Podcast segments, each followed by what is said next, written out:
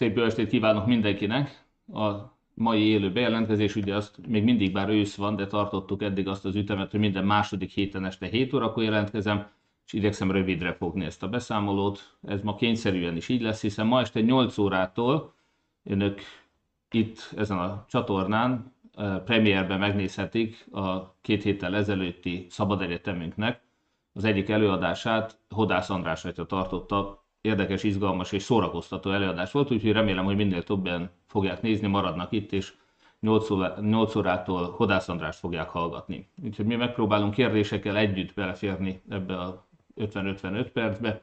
Kérem, hogy addig kérdéseket tegyenek föl, igyekszünk ezek közül minél többre majd választ adni. És hát akkor kezdjünk is bele, ha már a Hodász András él, vagy premier videót ajánlottam a figyelmükbe, akkor a hódmezővásárhelyeknek hadd ajánljam azt is, hogy éppen most is, aki teheti, az a No Sugar koncertjét hallgatja a BFMK Művelési Központ előtt. Ugyanitt este 9-től a Hooligans együttes fog föllépni, nagyon sokan még más városokból is átjöttek a múltkor, akkor sajnos elmaradt, az időjárás miatt emlékszünk augusztus 20-i hétvégére, most remélem, hogy sokan lesznek majd kíváncsiak a Hooligans koncertre este 9 órakor a BFMK előtt itt Hódműzővásárhelyen.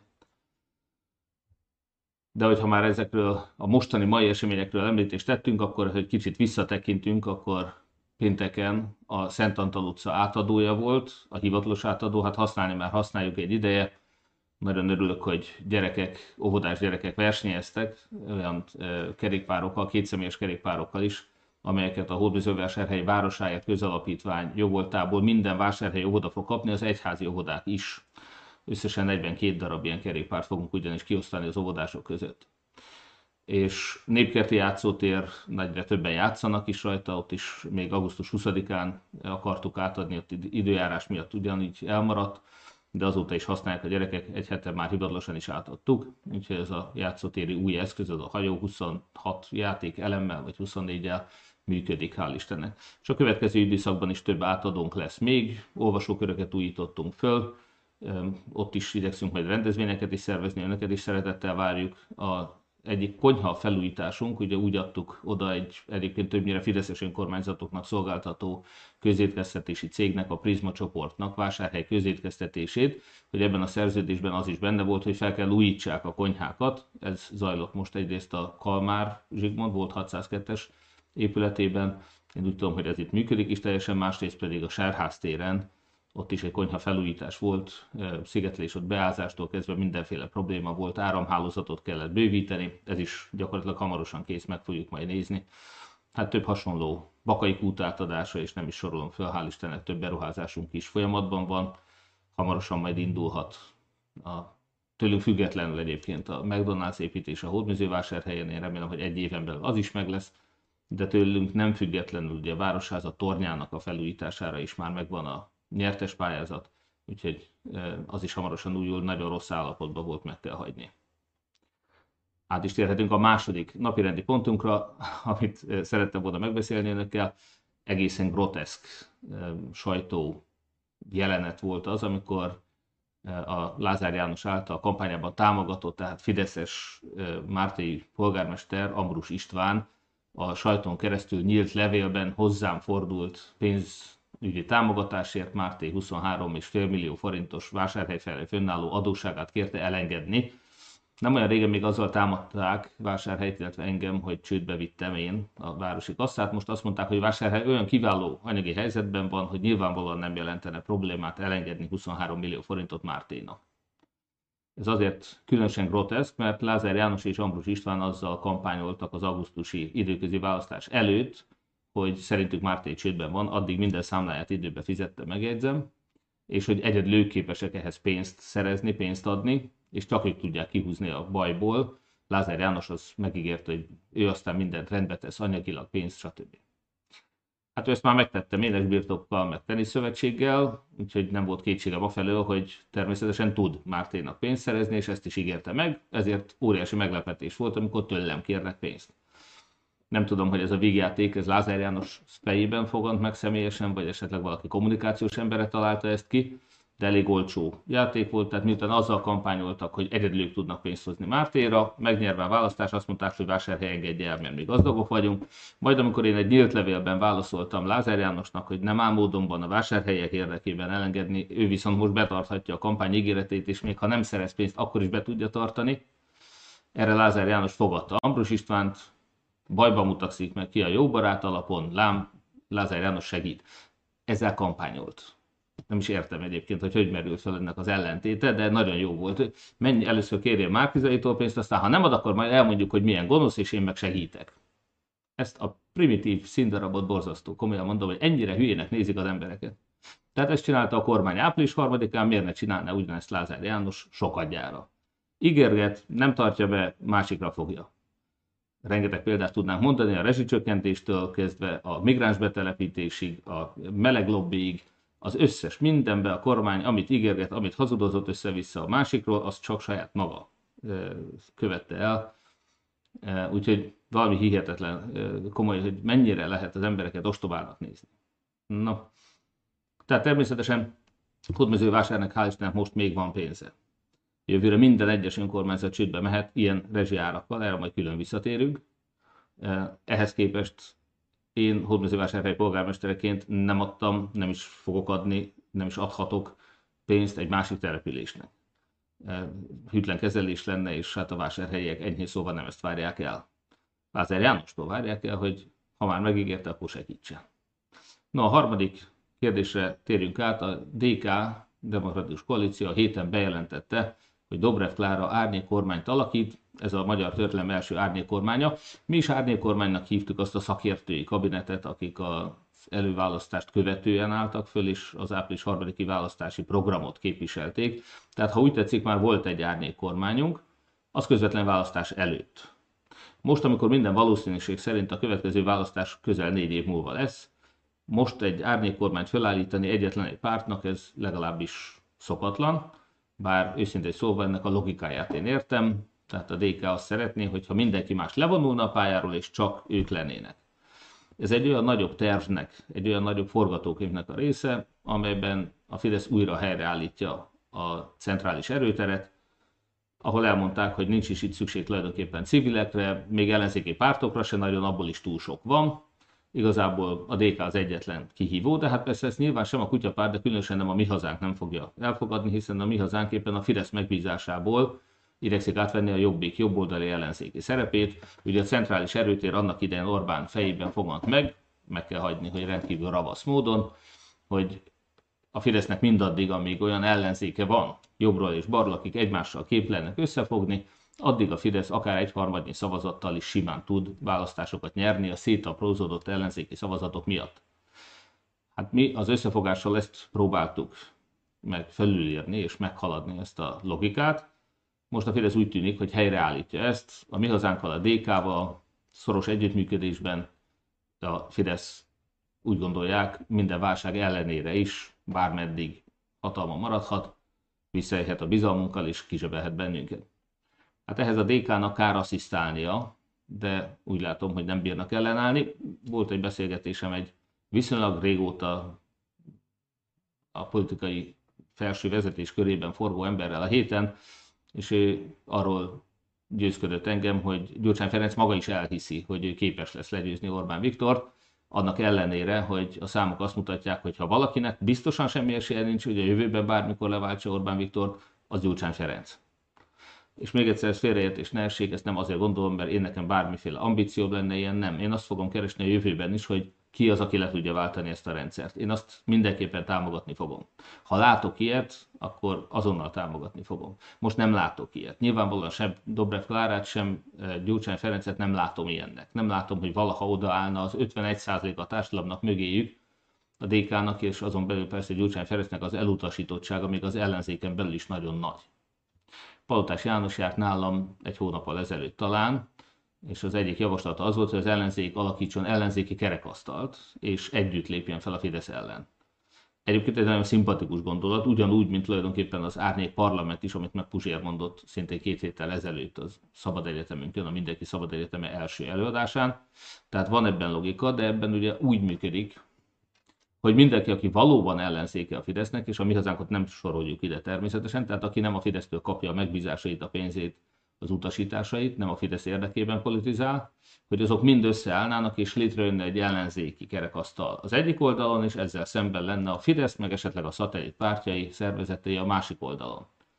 Egy ilyen ellenzéki kerekasztalnak Palotás János szerint, aki megtapasztalta ezt 89-ben, a lényege az az, hogy egyik párt sem, annak idején 30 párt és 30 civil szervezet alkotta az ellenzéki kerekasztalt, mondta ezt ő, soha nem szabad egy-egy pártnak egyedül megnyilvánulni, mert akkor nem fogod állni a többi párt mögé, hanem az ellenzéki kerekasztal egyben nyilvánulhat csak meg, mert akkor ez a sok kicsi is elfogadja, hogy jó, ez közös, ez nem hagyták ki őt sem, és a többi. Ha egy párt kirántja az ászlót, és azt mondja, hogy én egyedül vagyok az ellenzék, én legyőzöm a Fideszt, akkor nyilvánvalóan azok az ellenzékiek, akik valamiért nem kérnek Gyurcsány Ferencből meg a DK-ból, azok nem fognak odaállni mögé. Innentől kezdve ugye egy megosztott ellenzék lesz, az meg sajnos a mai viszonyok között nem képes legyőzni a Fideszt. Sőt, hát ez ma viszonylag széles körbe érthető, látszik, hogy van egy 50% fölötti Fidesz támogatottság, ezzel szemben áll jó néhány ilyen 1% körüli törpe párt és 5%-os kispártok. És ebben az 5%-os kispártokban valószínűleg a DK, a Momentum, a Jobbik, a Mi Hazánk és a kétfalkú kutyapárt is beletartozik. Tehát ezek között igazán nem ló ki erőben a DK. Hogyha véletlen van olyan mérés, amit nem a DK vagy a Fidesz fizet, és mégis azt hozza ki, hogy a DK az erősebb, akkor is csak egy-két százalékkal erősebb, mint a többi párt, azoknak a támogatói meg valószínűleg nem akarnak egy DK vagy Gyurcsány kormányt, de még egy Dobrev Klára kormányt sem, és hát valljuk meg, ezért nem tudjuk őket hibáztatni. Ha nem kellően vonzó ez az alternatíva, akkor vajon mi az oka ennek az egésznek? Akkor itt visszatérünk arra, hogy egy országgyűlési képviselő mondta nekem, hogy tudomása szerint azt a javaslatot, miszerint a Fidesz végül egy napra tette az önkormányzati választásokat és az európai parlamenti választásokat, ami még Cserpalkovics Andrásnak sem tetszett például, meg őszintén szóval jogállamiság szempontjából is elég furcsa fél évvel a mandátum vége előtt választásokat rendezni egy adott körben, mondjuk az önkormányzatoknál. Szóval ez valójában nem is a Fidesz ötlete volt, hanem ezt a DK kérte a Fidesztől. Nem tudjuk, hogy mi az igazság, de kétségkívül a DK-nak volt érdeke abban, hogy egy önkormányzati választást ne az európai parlamenti választás után tartsanak, mert addigra kiderül az igazság. Kiderül, hogy ha nem az IDEA intézetnek a felméréseit nézzük, akkor mennyi mondjuk a DK-nak a támogatottsága. Ha egy-egy településen az látszik, hogy a DK-nak mondjuk 5%-os támogatottsága van, akkor már nem formálhat igényt mondjuk egy főpolgármesteri pozícióra, vagy arra, hogy egy településnek a közgyűlésében mondjuk minden harmadik, vagy akár negyedik képviselő is mondjuk DK-s legyen. Tehát az igazi nagymintás fölmérés, a helyosztó az önkormányzati előtt az az EP választás lett volna, ahogy volt 19-ben is ahol egyébként a DK erősebb volt, mint a többi ellenzéki párt, de mondjuk a Momentum is megerősödött, és a többi ismerik a történelmet. Nos, független attól, hogy ezt a két választás egy napra időzítését a DK kérte a Fidesztől, vagy a Fidesz a saját szempontjai miatt tartotta ezt, annak ellenére, hogy nagyon sok Fideszes sem ért ezzel egyet, egy biztos, hogy az önkormányzati választások előtt, hogyha a DK folyamatosan arról beszél, hogy ő az egyetlen igazi ellenzéki, ők a legerősebb ellenzékiek, ezzel nagyon sok ellenzéki szavazót fog elriasztani. Hát látjuk ezt az időközi önkormányzati választásokon is. Az Európai Parlamenti választás az egy tisztán listás, pártos választás, ott induljon el mindenki nyugodtan egymás ellen, nincs akkora tétje az ország szempontjából, mint az önkormányzatinak. Az önkormányzati választás azonban egészen más. Az önkormányzati választásokon, hogyha a mostani időközi eredményeket vesszük alapul, akkor a Fidesz talán Szeged és Budapest egy részének kivételével mindenütt győzni tud. Egy szétaprózódott egymás ellen elinduló ellenzékkel szemben a Fidesz mindenütt győzni fog. Hogyha nem változtatunk ezen, és amit a DK csinál, az most ebbe az irányba mutat. Ezzel szemben még 19-re is visszamehetünk, ha már Mártét emlegettem az imént, a most leváltott, Fidesz által leváltott Pucanita Máté polgármester azt mondja, annak idén úgy győzött a fidesz szemben, hogy ő független volt. Azóta a Fidesz besorolta őt ellenzékinek, és az időközi választásokon, mint ellenzékit le is váltotta a település. Mi a különbség a kettő között? Hát Mártéjon mindig a Fidesz győzött, már úgy lett mindig, hogy 2018-ban is, meg 22-ben is ennek ellenére 18-ban egy független ellenzéki polgármester asszony verte meg az addigi Fideszes polgármestert. Ezt nyugodtan átlánosíthatjuk is. Szegvár egy nagyon jó példa, Szegváron 10 civil összefogott, és 76%-kal megverte a Fideszt. De vannak ilyen jó példák, ahol az MMM például győzött, Tóth Komlóson vagy Füzesgyarmaton, ott mindenki összeállt egy helyi civil egyesület, illetve egy országos civil egyesület éppenséggel az MMM színeiben, nem a pártok logóival, hanem egy egységes csapatként jelentek meg, független attól, hogy ki melyik pártot támogatta éppen, és mind a két helyen például ezzel tudtak győzni. Mi is így győztünk itt Hódmezővásárhelyen.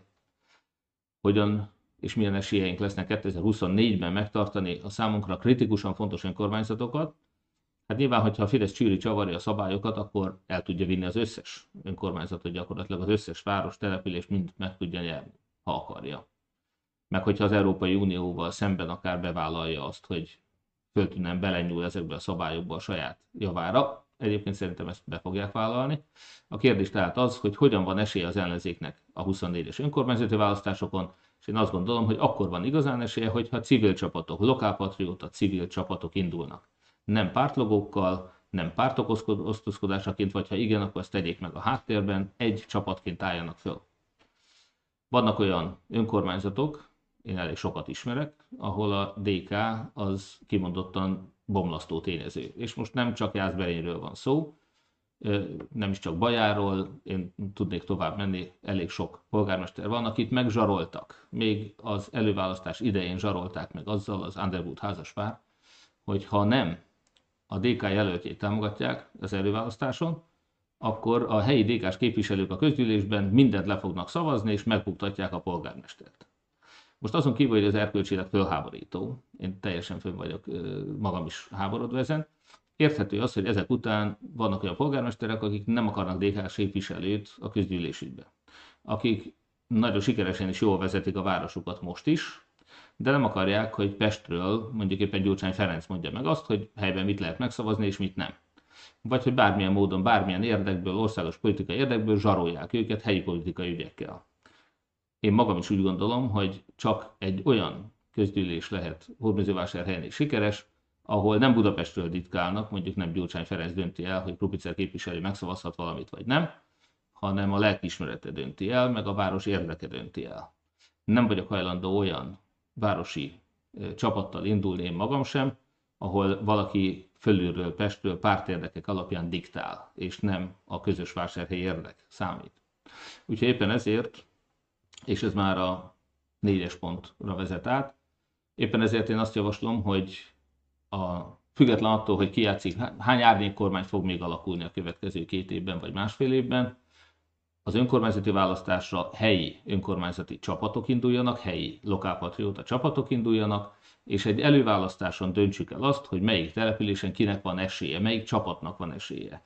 Ezen az előválasztáson az önkormányzati előtt nem pártok, még csak nem is egyéni jelöltek, meg polgármester jelöltek, hanem polgármester jelöltek és csapatuk indulna el egymás ellen, ahol nem tudnak megállapodni a helyi szereplők abban, hogy közösen induljanak a Fidesz ellenében, ott egy előválasztáson döntsük el, hogy melyik polgármester és csapata lesz az, aki a Fidesz kihívója lehet, aki az előválasztáson alul marad, az levonul.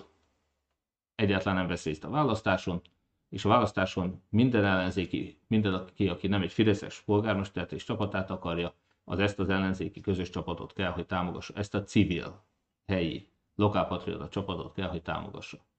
Így lehet elérni azt, hogy ahol akar a lakosság azt szeretné, hogy az ellenzék mondjuk éppen DK-s legyen. Ott az lesz, ahol van ilyen település, egy Jobbik MSZP, MMM csapat állt össze, és ők akarnak elindulni, és mondjuk nem akarnak DK-s résztvevőt, ott lehet, ha ezek nyerik a választást, akkor ők indulnak el DK nélkül, és meglátjuk.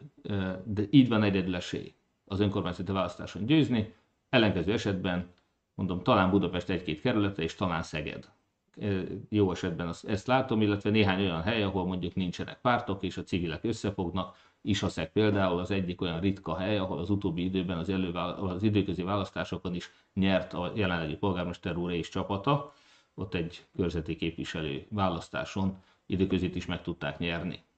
Csak zárójában jegyzem meg, hogy a DK, mint legerősebb ellenzéki párt, meg az összes többi, aki erősnek tartja magát. Az időközi választáson azt hiszem, hogy szinte kivét, az iseszegi kivételvel talán, ahol nyertek, az mind szocialista volt, ezt én nekem Tóth Bertala mondta, nem ellenőriztem le, de könnyen lehet, hogy igaza van, hogy csak szocialista jelöltek tudtak nyerni az idén még a választások óta időközi választáson. Tehát itt nem az számít, hogy ki mondja azt magáról, hogy a legerősebb ellenzéki párt, hanem az, hogy helyben kik azok a hiteles emberek, akik ki tudják hívni a Fideszt, és akik képesek lesznek megőrizni az önkormányzatiság még független csapatait 2024 mondjuk áprilisa vagy májusa után is. Ez egy nagyon nagy kihívás lesz egyébként előttünk, ennek az önkormányzati választásnak biztosan nagy tétje van. Addig természetesen nagyon sok múlik azon, hogy a pártoknak, így a DK-nak is mennyire sikerül eljutatni az emberekhez azt a tényt, hogy a Fidesz hazugságokkal nyerte meg a választást. Amennyiben a DK ezt teszi, most láttam egy ilyen hirdetés, nekem is feljött YouTube-on, ezt én támogatom. Tehát ez mindenképpen. Nyilván a DK árnyék kormányát én személy szerint nem támogatom, de azt, hogy, hogy jutassuk el az igazságot az emberekhez, hogyha ezt a DK teszi, hiszen milliárdokat kap minden évben. Szemben az MMM-mel, aki nem kap egy fillért sem közpénzből, a DK milliárdokat kap. Évente, innentől kezdve neki van is arra pénz, hogy elmondja az embereknek az igazságot. Abban majd egy későbbi alkalommal idő hiányában fogok belemenni, hogy éppenséggel miért nem gondolom, hogy az emberek jelentős része mondjuk a DK-ra szavazna, itt a Lexpoltot szoktam emlegetni, tehát nem hiszem, hogy Gyurcsány Ferenc, akinek volt alkalma elszámoltatni Orbánt, és nem tette, lett volna alkalma Polt Péter helyett másik vezetőiket választani, és Polt Pétert eltávolítani az ügyészségről kimondottan módosított törvényt azért, hogy ez ne következzen be. Én nem hiszem, hogy ő valaha is elszámoltatta volna, vagy elszámoltatná Orbán Viktort és a Fideszes tolvajokat, meg hát nyilván adott esetben abban sem vagyok biztos, hogy nem volt közös korrupció, például a négyes metró esete tipikusan, de ez nem az egyetlen. Ugyanígy mi egy nyugati elkötelezettségű európai pártot szeretnénk, a DK nyilvánvalóan nem az emlékszünk arra, amikor ők üzleteltek Putyinnal, ők csapták be az Európai Uniót, de az előbb elmondott zsarolás sem arra val, hogy demokratikus lenne a demokratikus koalíció. Tehát én nem szeretném azt, hogy polgármestereket zsaroljanak országos politika érdekből. Egy polgármesternek a helyi eh, ügyeket kell helyben intézni, és nem országos politikát belekeverni, és különösen nem bosszú alapján szavazni város érdekével szemben. Nos, akkor az ötödik pontra át is térnénk, hogy akkor mégis mi, mondjuk az MMM feladata, mi nem vagyunk párt, de ahogy a Mindenki Szabad Egyetemét megrendeztük, és most este 8-kor például a Hodász András előadást is hallhatják, ahogy hallották már, a Puzsért hallhatták, Tálas Pétert és Jeszenszki Gézát eh, beszélgetni. Sok érdekes előadás volt, és reményeim szerint lesz is a jövőben is. Van egy másik kezdeményezésünk, ami szintén újdonság, nevezetesen 1 millió forintos támogatást adunk minden olyan tanárnak, aki a mostani tiltakozások miatt bizonyítottan politikai jogból veszíti el az állását, vagy fokozzák le. Tehát itt kimondottan, majd a pedagógus szakszervezettel is együttműködünk ebben, már felvettük a kapcsolatot, hogy meg tudjuk ítélni, hogy ki az, akit valóban a mostani kiállása miatti politikai jogból küldenek el, és nem azért, mert egyéb komoly, tényleg jogos szakmai hibákat vétett, vagy egyszerűen mondjuk fegyelmi vagy egyéb okból rászolgált volna erre. De mindazokat az embereket, mint most Dezsőfi urat is, a Herman Otto gimnázium igazgató helyettesét, akiket politikai jogból megfélemlítésként küldtek el, hogy ezeknek az embereknek ne kelljen félniük, hogy egy esetleges váltás idején az átmenetnél ne legyenek óriási anyagi problémáik, ezért az MMM 1 millió forintos támogatást ad minden a mostani tiltakozások miatt bizonyítottan politikai jogból elküldött tanárnak vagy leváltott igazgatóhelyettesnek. Ezt hamarosan át is fogjuk adni majd Miskolcon, addig is önöket is arra kérjük, hogy ha tehetik, akkor támogassanak bennünket ebben, adományaikkal önök is hozzájárulhatnak ahhoz, hogy lehetőleg minden egyes tanárnak, akit ilyen atrocitás, megfélemlítés, lejárató kampány ér, azoknak tudjunk segíteni. Előre is köszönöm az önök nagy vonalúságát, nagy lelkűségét. Mi továbbra is igyekszünk példamutatni, civileket támogatni civil szervezetként. A Mindenki Magyarországon mozgalom ebből a szempontból is példát mutat, nagyon büszkék vagyunk azokra az innovációkra, amit az elmúlt egy évben elértünk. Ilyen volt az előválasztás maga is, annak a leszervezése, megszervezése, amiben civilek működtek közre, és az első, Magyar Történelem első előválasztása volt egy fantasztikus innováció, óriási sikerrel. Nagyon sok új ember jelentkezett és lépett be a politikába, akik a korábbi begyöpösödött politikát, sokszor korrupcióval átitatott világot fel tudják frissíteni akkor ez csak tisztességes a politika Magyarországon, hogyha tisztességes emberek vállalják a közéleti megnyilvánulást. És most április 3 után ez különösen nehéz. Az önkormányzati választások egy kiváló lehetőség arra, hogy újabb és újabb tisztességes emberek lépjenek be a politikába. Önök is fontolják meg, hogy a lakóhelyükön egy csapatot alkotva elindulnak majd 2024-ben, tegyék ezt. Ha önök egy hitles alternatívát nyújtanak, ha tisztességes, becsületes, átlátható, adományokból finanszírozott kampány, miután elszámolnak átláthatóan, részletesen az adományozók felé, például ezt a kultúrát, hogyha meg tudjuk honosítani minél több helyen Magyarországon, vagy amit itt Hódmezővásárhelyen is csinálunk, a nyílt, átlátható beszerzés és közbeszerzési rendszer, ahol a legjobb ajánlat nyer, ahol igazi verseny van, minden beszerzés nyitott. Bárki adhat ajánlatot, és a legjobb ajánlat nyer. Tehát ezt a kultúrát, amit Hódmezővásárhelyen mi itt megépítettünk és képviselünk, ezt terjesszük az országban, legyünk minél több tisztességes, becsületes politikus, aki a családtagjainak a vagyon nyilatkozatát is nyilvánosságra hozza, aki nem rejtegeti, hogy honnan lett milliárdos, miközben mindig csak közpénzből élt. Tehát én azt gondolom, hogy ezek nagyon fontos kultúraváltoztató e, tényezők, nekünk nagyon fontos, hogy minél több tisztességes ember legyen, minél kevesebb olyan, aki titkolózik, aki e, átláthatatlan, aki tényleg zsarolnak azzal. Hát nem tudjuk, hogy Orbán Viktortól például mit kért Soros, amikor támogatta cserébe. Én nem találkoztam Sorossal, nem kaptam Sorostól pénzt tőlem, nem kért semmit. De Orbán Viktor kapott. A Fidesz szerint ez ok arra, hogy valamit kértek érte cserébe, most akkor mondják el, hogy annak idején Soros mit kért Orbántól, amikor támogatta. Nos, én azt gondolom, hogy ezt a kultúraváltást tudják önök is támogatni akkor, amikor mi egymilliós felajánlásunkat önök is támogatják. Most még van pénze az MMM-nek, nyilván, hogyha nagyon sok tanárt kell támogatni, akkor már csak az önök támogatásával tudjuk ezt folytatni. Addig, amíg van forrásunk persze, addig még saját erőből is meg fogjuk tenni, segítsenek, hogy ez minél tovább tartson. Egy hatodik pontként Ukrajnáról szeretnék néhány szót szólni.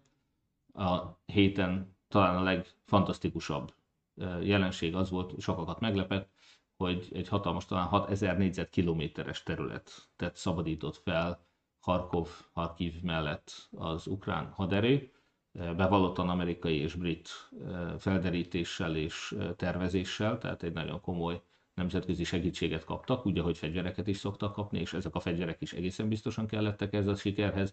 Hát meg az is, hogy Oroszország egy stratégiai csapdába esett, az ukránok már hetek óta beszélnek arról, hogy Herson környékén délen majd nagy ellentámadást indítanak, meggyengítették a hihetetlen széles Nyeper folyónak a hídjait is.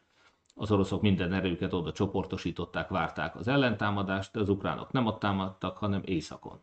Ahol nem várták az oroszok, volt egy helyi gyenge frontvonal szakasz, ahova óriási erőket csoportosítottak az ukránok, és egyszerűen megfutamították az orosz haderőt, amely olyan septében volt kénytelen távozni, hogy rengeteg hadi eszközt is, lőszert, fegyvereket, tankokat, mindent hátrahagytak és úgy menekültek.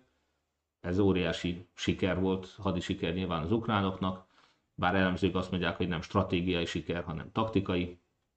Félnek attól, hogy az oroszok majd valamilyen más módon bosszulják ezt meg. Egy biztos, hogy Putyinnak valamit erre majd lépnie kell, mert oda-haza is állítólag egyre népszerűtlenebb a háború, egyre többen látják azt, hogy mekkora hibákat követtek el, de legfőképpen nemzetközi szintéren ismét és ismét bebizonyosodik, hogy az orosz hadsereg milyen gyenge.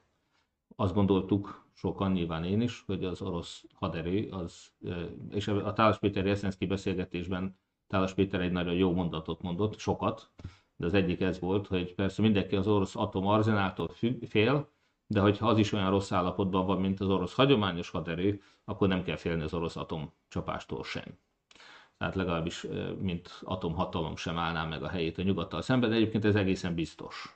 Tehát az látszik, hogy ha egy Ukrajnát nem tud Oroszország lerohanni, meghódítani, Ukrajnával szemben is hogy mondjam, vereségeket szenved el, akkor nem lehet kétséges, hogy egy Anglia, egy Franciaország, ne Isten a világ legerősebb hadserege, az Egyesült Államok megenné reggelire az orosz haderőt.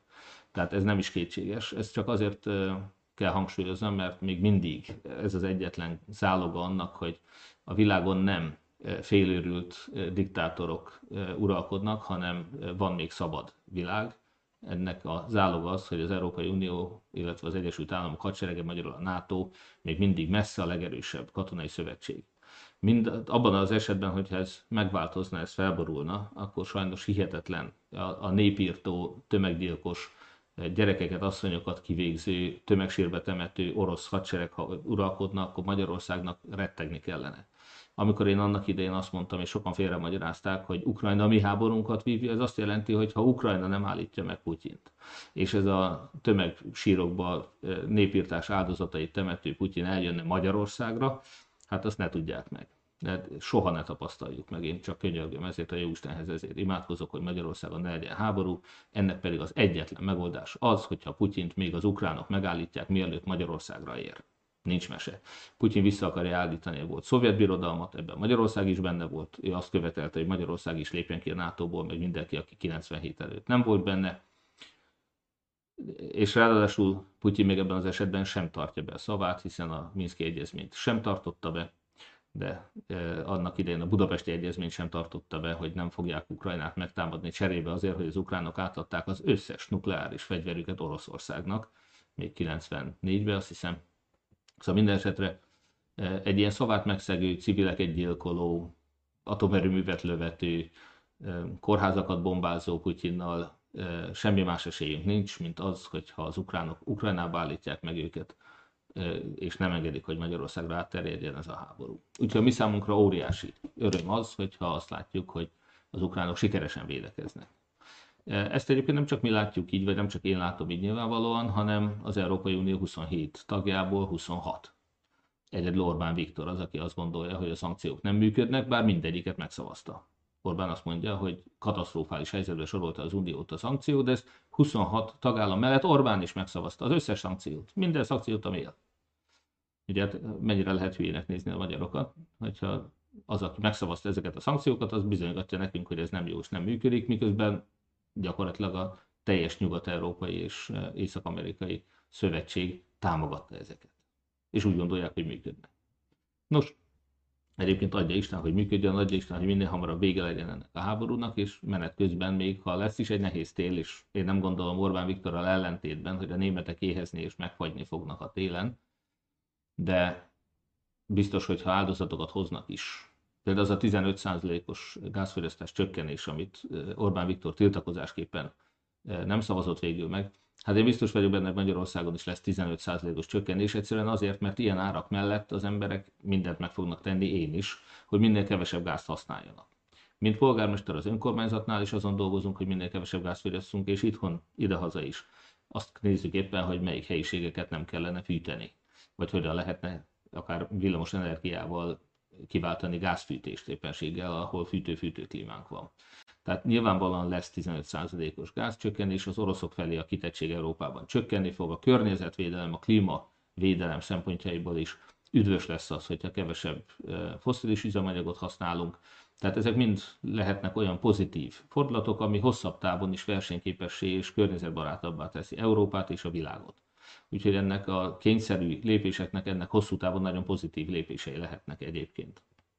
Nos, Ukrajnában tehát a propagandával ellentétben most néztem végig egy olyan beszélgetést, ahol egy láthatóan a Fidesz narratíváját támogató elemző ugye bizonyította azt, hogy hát az oroszok ezt a háborút már megnyerték, Ukrajnának csak a szenvedéseit hosszabbítják meg, miért nem adják meg magukat, miért nem engedik, hogy deportálják az egész ukrán népet, meg kardére hányják az asszonyokat, a gyerekeket, a férfiakat. Szóval ez a borzasztó gonosz, nem csak népbutító, borzasztó gonosz hozzáállás is, miközben azt meg azóta is fölhánytorgatjuk a nyugatnak, hogy 56-ban nem segített, akkor most az ukránok egy hasonló orosz agresszió esetén van olyan erkőztelen ember, aki, aki megvonja tőlük azt a jogot, hogy ők megvédhessék magukat. És azt gondolja, hogy mennyivel jobban járnának, hogyha föltett kézzel engednék, hogy gyilkolja őket ők, Putyin.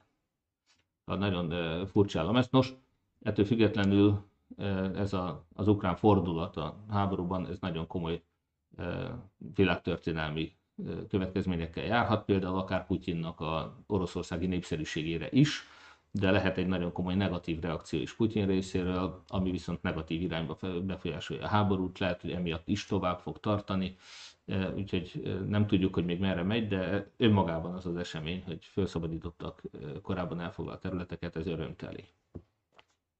Ennek az ottaniak is nagyon örültek. Fölmerült egyébként az is, hogy Kárpátaljának milyen sorsa lehet. Emlékeztetnénk, hogy a háború előtt is csak 10%-a volt Kárpátalja lakosságának magyar. Tehát azt, hogy Medvegyev térképén Kárpátalját Magyarországhoz csatolhatnánk, ezt nyilvánvalóan senki nem fogja elfogadni.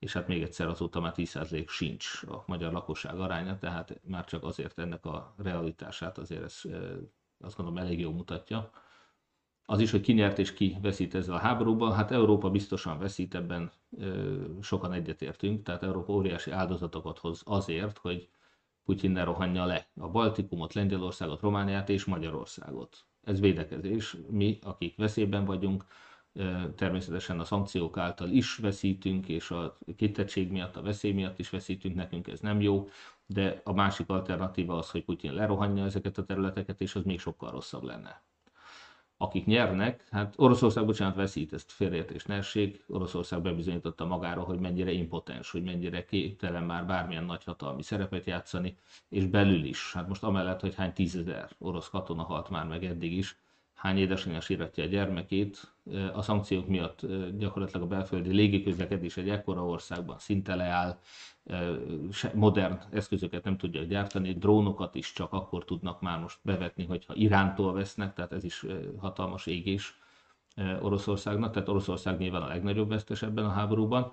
Akik nyernek, hát Amerika nyer, mert az ő egyik fő ellenfele Oroszország az látványosan gyengül, és az Amerikának, például amerikai katonák életében nem is kerül, tehát kétségkívül Amerika nyer, de Amerikának egy szövetségese Európa is gyengül, ez egy hátrány mindenképpen, és hát óriási anyagi áldozatokat hoz az Egyesült Államok is. Aki igazán nyer, és aki nevet a markába, az Kína. Mert Kínának a legfőbb ellenfele, hát részben a nyugat is, és a nyugat is gyengül, az is jó neki, de őszintén szólva Kína hatalmas határszakaszon szomszédja Oroszországnak, és valljuk be, ha Oroszország gyengül, akkor Kína ott komolyan terjeszkedhet is. Tehát Kínának a legjobb ez. Minden ellenfele gyengül, amikor ezek egymással háborúznak, konfliktusban vannak, miközben ő tulajdonképpen erősödik. Szóval ez egy érdekes szempont. Nagyon sokat, és akkor áttérünk a hetedik kérdésre, az abortuszról kérdezett most, de csak a fideszes sajtó, az ellenzéki sajtóban ez nem jött le. Én mondtam, hogy természetesen az abortusz rossz, hogyha valóban sikerül felvilágosítással csökkenteni az abortuszok számát, az jó, de a mi kampányunkban is azt ígértük, hogy senkire nem erőszakoljuk rá a mi keresztény világnézetünket, és hogy a magyar társadalom láthatóan elégedett az eddigi abortusz szabályozással, és ezért nem akarunk azon változtatni. Ezt megerősítettem ezen a héten is. E, miért foglalkozik akkor ezzel a kormánypárti sajtó? Hát valószínűleg az ellenzéket akarja egymásnak ugrasztani. Az ellenzéken belül vannak keresztények, meg ateisták, jobboldaliak és baloldaliak, hogyha van ilyen téma, mint az abortusz, hadd essenek csak egymásnak, eh, addig sem a rezsi növelés, meg az adóemeléssel foglalkoznak. Szerintem hasonló elterelő hadművelet volt a mi hazánk által szervezett cigányellenes megmozdulás is az elmúlt időszakban, amire természetesen a hazai cigányság is már engem is kerestek, hogy tudunk-e segíteni abban, hogy a cigányság ki tudjon állni a rasszizmus ellen és az idegen, vagy a cigánygyűlölet ellen. Én mondtam, hogy természetesen minden szeretetem és támogatásom a hazai cigányságért, a magyar cigányokért, de ők is lássák azt be, hogy a Fidesz ezt azért dobta be, hogy az feszültséget élezze. Tehát nekünk sem abortus, sem cigány kérdésben most nem kellene élezni a feszültségeket, és ez nem azt jelenti, hogy nem állunk ki a véleményünk, meg a meggyőződésünk, a tisztességünk a keresztény elveink mellett, de meg kell érteni, hogy a Fidesz és Orbán Viktor kottája az, ami ezeket a témákat próbálja az előtérbe tolni, ahelyett, hogy az áremelkedésről és más nagyon fontos kérdésekről lenne szó, nyilván a rezsi a legfontosabb számunkra, úgyhogy ez csak elterülő hadművelet. Nyolcadik pontként az EU pénzek, a fizetések infláció miatti elértéktelenedése, maga az infláció és a rezsiválság. Ezek az igazi problémák most Magyarországon. Orbán Viktor pont ezekről próbálja elterelni a figyelmét a magyaroknak. Én eh, nagyon remélem, hogy az EU pénzekért cserébe most talán a jövő héten meglátjuk, hogy mit vállal be Orbán Viktor, hogy ezek között remélem, hogy ott lesz valóban olyan hatékony korrupciálás fellépés, mint például a csatlakozás az Európai Ügyészséghez. Szerintem semmilyen más korrupciálás lépést nem hihet el az Unió Orbán Viktornak, én nagyon szeretném, hogyha Orbán Viktor végre belépne az Európai Ügyészségbe, hiszen egy Orbán Viktor által felállított korrupció ellenes intézet, mondjuk, vagy egy ügynökség, amit ő kontrollál, az nyilván nem fogja Orbán rokonait börtönbe csukni, már pedig a korrupció jelentős részben Orbán Viktorhoz, személyéhez és családjához köthető, barátaihoz köthető. Tehát e, itt csak e, egy ilyen intézkedés lehet. Már fölmerült az is, hogy média hatóság, Vera Jurova javasolta ezt, ne nemzeti média hatóság legyenek, hanem legyen egy uniós média hatóság. Hát ez nekünk nagyon nagy könnyebbség lenne, mert akkor Fidesz nem tudná megakadályozni, hogy nem Fideszes szolgáltatók is kapjanak például rádió frekvenciát, amit az elmúlt időszakban nagyon sikeresen megtett. Tehát az Uniónak nagyon sok sikert kívánok azért, hogy Orbán Viktor lopását megállítsák. Ez egy nagyon fontos feladat, meg hogy a illegális migránsok betelepítését is egyébként, ha már itt tartunk, most ez természetesen a Fidesz kommunikációra, az is egy elterülő hadművelet, amikor a migránsokról beszélgenek. Nem azért, mert nem jönnek be. Éppen a héten egy erre rálátó ismerős mondta nekem, hogy több mint ezer illegális migráns lép kamerákon látják, és ebből legfeljebb, ha 120-130-at kapnak el. Tehát a 80-90 százaléka belépő illegális migránsoknak a rendőrség nem tudja elkapni, nem kapja el őket. Tehát óriási tömegek bejönnek át, most is a kerítésen. Tehát valójában Orbán Viktor nem állította meg az illegális migrációt. Az egy másik kérdés, ezek az emberek szerintem a legnagyobb sebességgel igyekeznek nyugat felé tovább menni, és nem akarnak Magyarországon maradni.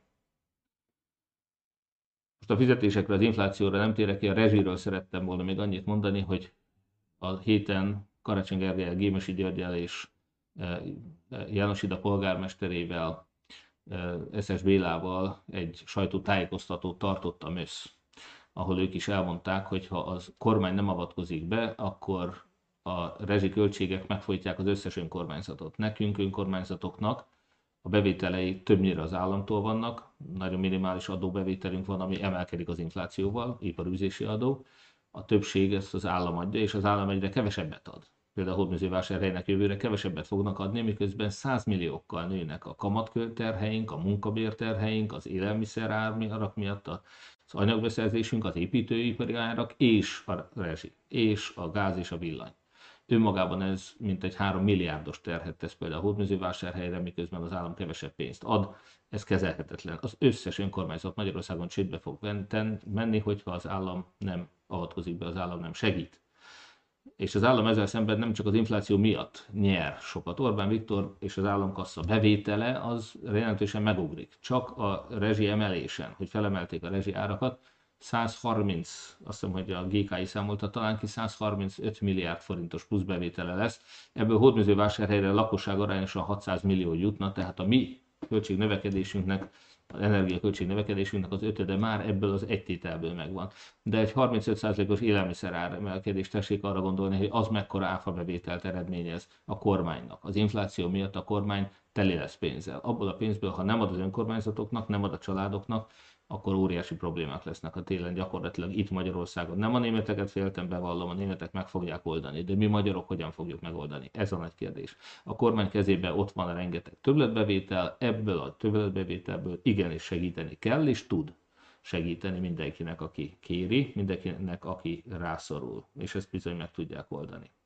És hát persze mindenki a zöld beruházásokkal maga is tud védekezni, lakossági szinten is, meg az önkormányzatok is, ha az elmúlt 12 évben az Unió által ideöntött pénzt szigetelésekre, nyilázáró cserére, napelemekre, hőszivattyús fűtésre, geotermia fejlesztésre fordítottuk volna, akkor most nem lennénk ilyen nagy bajban.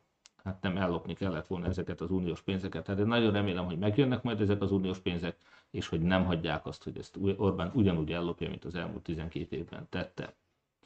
Hát most az önök kérdéseire szeretnék akkor válaszolni, de egyetlen egyet látok még csak.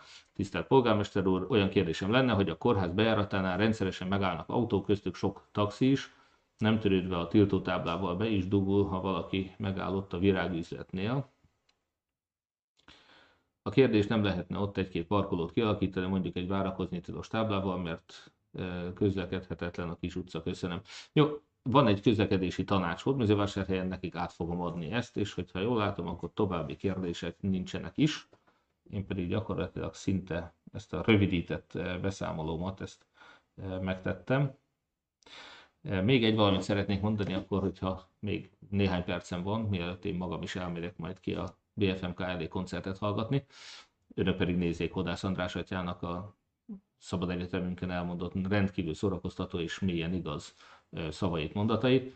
Szóval fölmerült az, hogy miért csak mi számoltunk el átláthatóan, tisztességgel a bevételeinkkel, és hogy ott volt-e bármilyen félrevezető mondat vagy hazugság és a többi. Itt most már az én kritikám, hogy hát természetesen én, de ezt nem én felügyeltem ezeket a pénzeket, hanem az MMM csapata, illetve nyilván a központi kampánystáb. Tehát, hogy mi követtünk el bármi szabálytalanságot, hát nagyon sok ember vigyázott, hogy ne legyen szabálytalanság. A központi kampányt valóban az MMM központi kampányát, ami nem pártos kampány, azt adományokból finanszíroztuk, és ez csak így működhetett. Természetesen Zarán Péter, mint kampányvezető volt az, aki ezeket a számlákat igazolta. Úgyhogy Bartus Lászlónak, aki az amerikai népszava néven most szintén engem támad és hazugságot emleget, szeretném mondani, hogy semmi hazugság nincsen, továbbra sem. Mi vagyunk az egyetlenek. Bartus László soha nem számolt el abba, hogy ki támogatja, Gyurcsány Ferenctől fogad el pénzt, mennyi pénzt kitámogatja és milyen forrásból tartja ő fenn magát, illetve az újságját, mi elszámoltunk. Eljöhet, megnézheti, ő is megnézheti, bárki más is, a NAV, a állami számbevőszék, bárki megnézheti, belenézhet a mi könyveinkbe, kimban, természetesen anonim módon, hiszen ha önök adományoztak, önök se szeretnék azt, hogy mi kiírjuk, hogy melyik adomány érkezett éppen önöktől, mi ezt be is fogjuk tartani, mert ezeket nem hozzuk nyilvánosságra, GDPR okokból nem is lehet de mi 42 ezer sort nyilvánosságra hoztunk, mi teljes átláthatóságot biztosítottunk, mint soha senki a magyar történelemben, sem Fidesz, sem ellenzék. Ez egy más kultúra. Ez a tisztesség a becsület kultúrája. Én nagyon szeretném, hogyha ez minél többször előfordulna. Hogy ezt a tolvajok nem bírják elviselni, sem ellenzéki tolvajok, sem fideszes tolvajok, az megértető. Hiszen, hogyha egy ilyen kultúra lenne, akkor ennek az embereknek nem lenne óriási személyes vagyonuk, nagyon nehéz megmagyarázni azt, hogy nem csak Gyurcsány Ferenc lett milliárdos úgy, hogy mindig közpénzből élt, hanem Orbán Viktor is, Orbán Viktornak a családja, a felmenői, a gyerekei, a testvérei, mindenki milliárdos lett. Milyen érdekes, ugye? Csak közpénzből. Hogy lehetséges ez? Szóval ezek az emberek, akik egész életükben csak loptak, az egész közéleti szereplésüket csak arra használták fel, hogy ők minden gazdagabbak legyenek, miközben sok esetben önök szegényebbek lettek. Ezek az emberek most az én esetemben emlegetnek ilyet, Cseri Tamás képviselő úr egyébként maga még az a kategória, akkor nem látszik, hogy lopott volna bármit is életében, mert szerény körülmények között él, nem úgy, mint a fideszesek többsége, nem úgy, mint a főnökei. Szóval ő kérdezi tőlem, hogy az Hát van egy jó hírem Cseri Tamásnak, hogy én a kampányban is támogattam a vagyonosodási vizsgálatot. Én bármikor, nem csak én nyilvánosságra hoztam a családomnak is a vagyon nyilatkozatait, ezt Lázár János valamilyen nem teszi meg, hanem én azt is javasoltam, hogy mindenki, aki közpénzekkel foglalkozott, nézzük meg azóta, hogy bármit közpénzekkel foglalkozva, eh, amit szerzett, le tudja fedni adózott jövedelemmel, vagy nem. Lázár János meg tudja magyarázni adózott jövedelemmel, hogy ő az elmúlt 20 évben hogyan tett szert divatcsarnokra, üdlőre, hirdetlen mennyiségű pénzre, luxusautókra, mit hagytam ki? Valószínűleg a kastélyt. Na, tehát nézzük már meg. Például. De ugyanígy, ez mindenki más közszereplőre is. Tessék megnézni, magyarázza meg, hogy kinél, honnan lett ekkora pénz. Ezt Romániában meg tudták csinálni, egyébként hamarosan meg fogom látogatni azt a polgármestert, akivel pont ezért volt egy per a bíróságon, a Kolozsvári Bíróságon Nagybányának a polgármestere, egy bizonyos kerekes nevű román ember egyébként, ő nekünk testvérvárosunk, és a város meghívott minket most egy ünnepségre, ő a polgármester, mert úgy tudom, hogy vagy felmentették, vagy húzódik még a perre, tehát nincs még elítélve.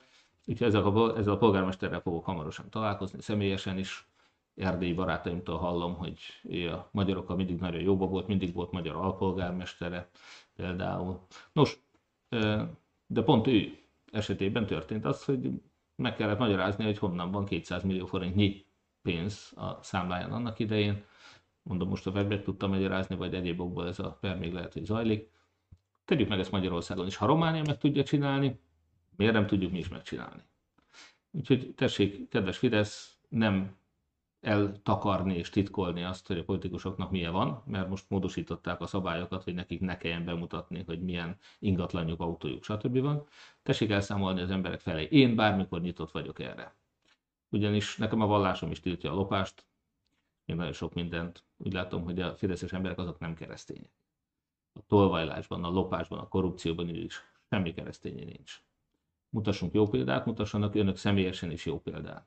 Ahogy itt a Puzséres beszélgetés végén mondtam el, mindannyian tehetünk valami szépet, valami jót azért, hogy embertársaink rájöjjenek arra, hogy lehetne szebben is jobban élni. Hogy ha tolvajok kormányoztak egy országot, a világ történelemben soha nem lett ez az ország még gazdag. Soha egyetlen egy ország nem fejlődött és nem zárkozott föl a leggazdagabb országokhoz, amit tolvajok vezettek. Csak tisztességes politikusokkal tudunk fölzárkózni, a kultúrát kell megváltoztatnunk. Azt, hogy a magyar emberek gyűlölködéssel, hazugságokkal ne lehessenek félrevezethetőek. Ezt kérem önöktől is, kérem, hogy tartsanak ki, dolgozzanak együtt, készüljenek a 24-es önkormányzati választásokra, hogy ott tisztességes emberek legyenek már, és tisztességes emberek induljanak csapatban.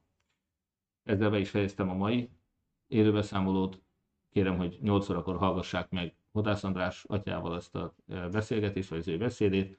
A vásárhely emberek pedig 9 e, órakor egy Hooligans koncertre is csatlakozhatnak hozzánk a BFMK előtt a Rapcsák András utcán. Köszönöm szépen, jó éjszakát kívánok mindannyiuknak!